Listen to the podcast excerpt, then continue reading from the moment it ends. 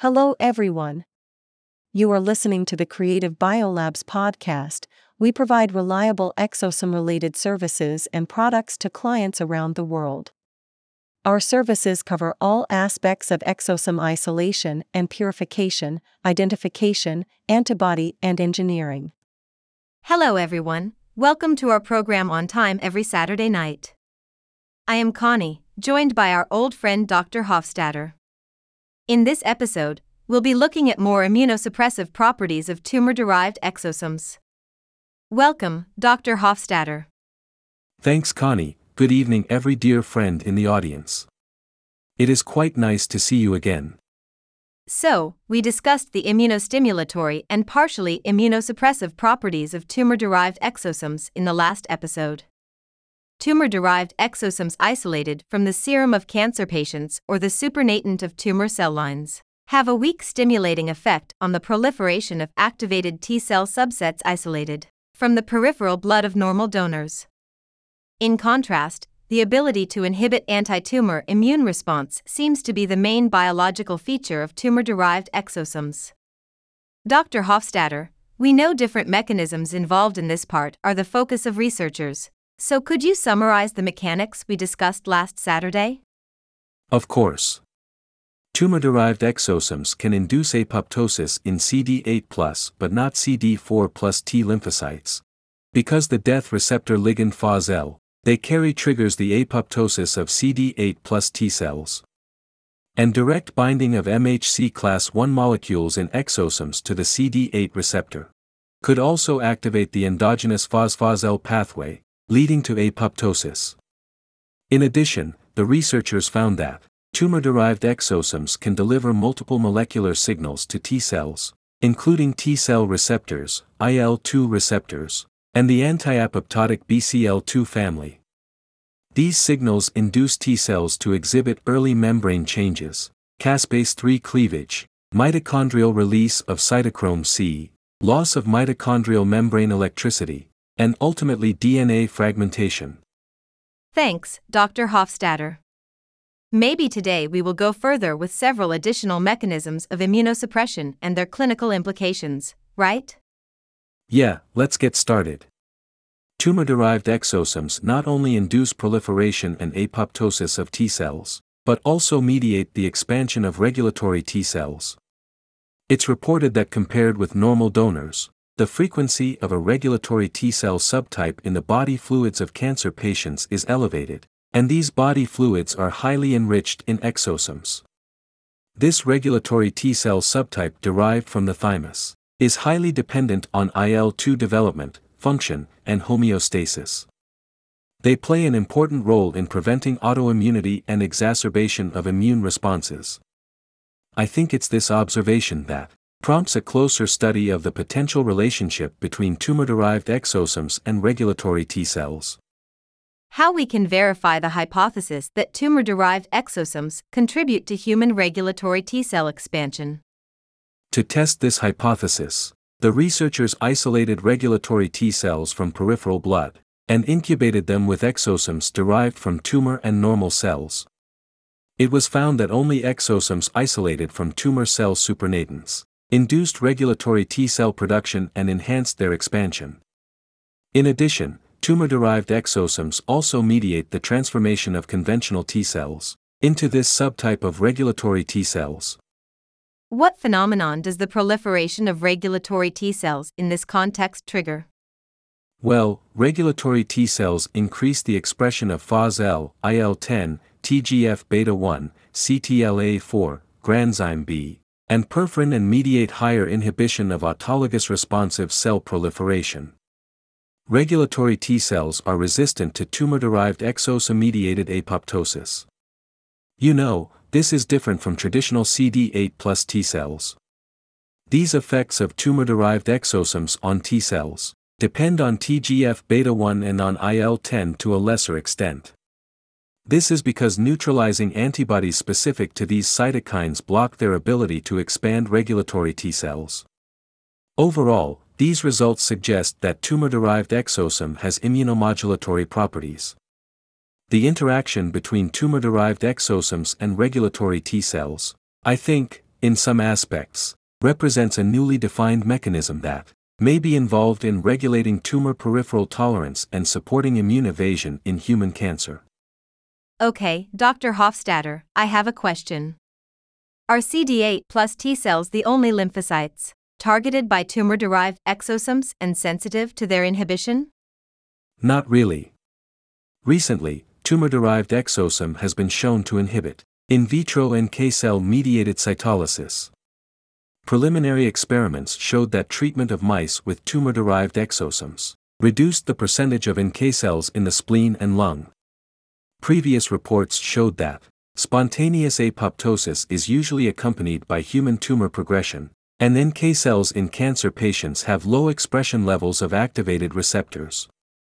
Tumor derived exosomes also reduced the protective effect of syngeneic dendritic cell vaccine on breast tumor mice by blocking NK cell activity. I think that study clearly shows that tumor derived exosome blocks the NK cell mediated anti tumor response in vivo. What pathways or mechanisms do those exosomes affect the function of NK cells? They inhibit the function of NK cells by targeting perforin, I mean, rather than granzyme. In addition to inhibiting the cytolytic function of NK cells, tumor derived exosomes also inhibited the expansion of mouse NK cells stimulated by IL 2, by downregulating the expression of cyclin D3, and reducing retinoblastoma phosphorylation. These events play a key role in the transition of the lymphocyte cell cycle from the G1 phase to the S phase. As far as I know, this is not the only mechanism of tumor derived exosome mediated NK cell dysfunction, right? Yeah, I mean, a different mechanism actually has been proposed. Tumor derived exosome enriched in NKG2D ligand MICA, MICB, and TGF beta 1 showed downregulation of NKG2D receptor expression and inhibition of its dependent function when incubated with peripheral blood derived NK cells. At first, MICA and MICB ligands were thought to be the reason for blocking this activated receptor. However, MICA specific antibodies only partially attenuated this effect, while TGF beta 1 neutralizing antibodies strongly inhibited the downregulation of NKG2D. The impairment of natural killer cytotoxicity in cancer patients was previously reported to be related to the downregulation of NKG2D expression caused by the increase of TGF beta 1 level in the serum of these patients. So I think this raises the possibility that TGF beta 1 carried by tumor derived exosome is not only the main mechanism leading to the low expression of NKG2D, but also the main mechanism leading to the impairment of its dependent killing activity. I read that some researchers have verified the similar effects of tumor derived exosomes on the phenotype and function of NK cells in patients with acute myelogenous leukemia. Do you know the research results? Yes, they found the serum of acute myelogenous leukemia patients is rich in embryonic cell derived exosomes carrying CD34, CD33, CD117, and TGF beta 1. And these tumor derived exosomes decreased the cytolytic activity of NK cells isolated from normal donors and downregulated the expression of the NKG2D receptor. The TGF beta 1 carried by tumor derived exosomes extracted from leukemia cells shows a significant neutralization effect, but effects mediated by these tumor derived exosomes are not completely eliminated. In addition, although the level of soluble TGF beta 1 in serum of patients with acute myelogenous leukemia is increased, a considerable amount of TGF beta 1 still exists in tumor derived exosomes, which can be released and measured after being destroyed by detergent. These data suggest that tumor derived exosomes related to TGF beta are indeed the main mechanism of NK cell dysfunction in acute myelogenous leukemia patients, and I think there may be other malignancies. We'll see. Okay, here comes another question. Adenosine, you know, an immunosuppressive factor acts through receptors present on various cell types to upregulate CAMP levels, reducing cellular function. I know some recent studies describe the ability of regulatory T cells to produce adenosine. Furthermore, the presence of ectonucleotidases CD39 and CD73 on the surface of murine regulatory T cells has also been reported. Do you think this implies that tumor derived exosomes are associated with the adenosinergic pathway through regulatory T cells? That's right. You know, in humans, few native regulatory T cells co express these enzymes, although inducible regulatory T cells are produced in vitro, and those found in tumor tissue of cancer patients can express both and can produce adenosine. Although human native regulatory T cells mainly express CD39, they can produce adenosine in vivo. Because tumor derived exosomes ubiquitous in the body fluids of cancer patients carry CD73 and have 5 nucleotidase activity. Exosomes obtained from normal donor serum are also enriched in CD39 and CD73, which can hydrolyze ATP to adenosine. As far as I can see, B lymphocytes may be the source of CD39 plus and CD73 plus exosomes in these sera. Thus, exosomes deliver enzymatically active CD73 to native regulatory T cells, complementing their ability to produce adenosine.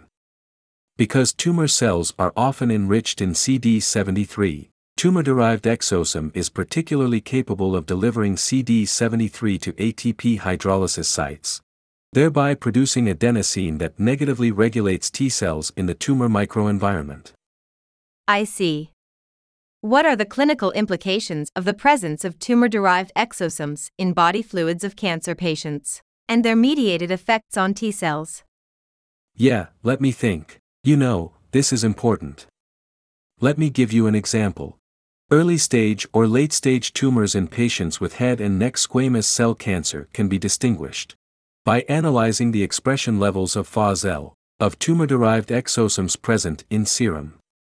Because tumor derived exosomes from advanced patients have high levels of FASL.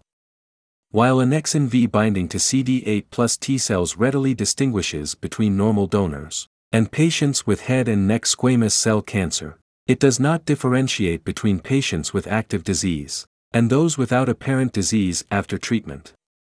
Additionally, tumor derived exosomes in sera from patients with lymph node metastases and poor prognosis were FASL enriched and induced JERCA T cell apoptosis. This distinguishes head and neck squamous cell cancer patients from patients with no lymph node metastasis and a good prognosis. You mentioned earlier that tumor derived exosomes isolated from the serum of acute myelogenous leukemia patients varied widely in the level of membrane associated TGF beta 1. Will you call it an important clinical implication as well? Exactly, these levels correlate with BLAS T cell counts, so I think they may serve as prognostic biomarkers. You see, these results imply that tumor derived exosomes will become increasingly important as a biomarker of disease.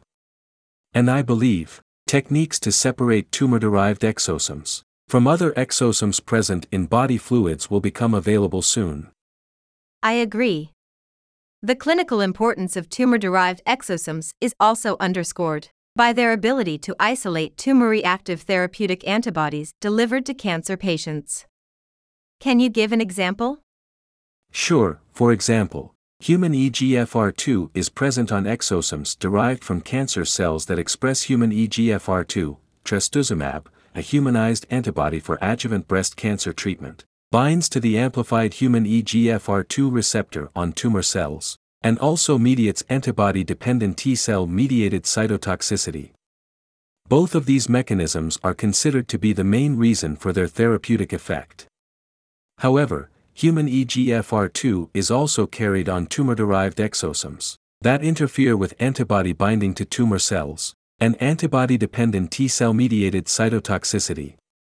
You know, in this case, tumor derived exosomes may be the cause of resistance to trastuzumab therapy in some patients. Since tumor derived exosomes promote tumor escape by inducing immune effector cell dysfunction and death in cancer patients, can we say it's beneficial to eliminate them or block their mediated effects? Yeah, you could say that. Actually, some researchers have proposed interventions to interfere with tumor derived exosome secretion by inhibiting upstream pathways. One example I know drugs that interfere with microtubule stability, or proton pump inhibitors alter secretory metabolism. Another strategy aims to protect antitumor effector cells from dysfunction and death through the use of cytokines. Multiple findings collectively demonstrate that survival cytokines using the coreceptor gamma chain can protect activated T cells from tumor induced death and enhance their antitumor activity. So, in summary, the ability of tumor derived exosomes to modulate T cell and NK cell function represents an ingenious mechanism by which tumors escape from the host immune system. From a clinical point of view, the identification of tumor derived exosomes as an immunoregulatory element is important for developing new strategies for therapeutic interventions aimed at protecting immune effectors from harmful signaling transmitted by tumor derived exosomes. Okay, that's it for today's episode. Thanks to Dr. Hofstadter for his wonderful science popularization. Thank you for listening until our next episode.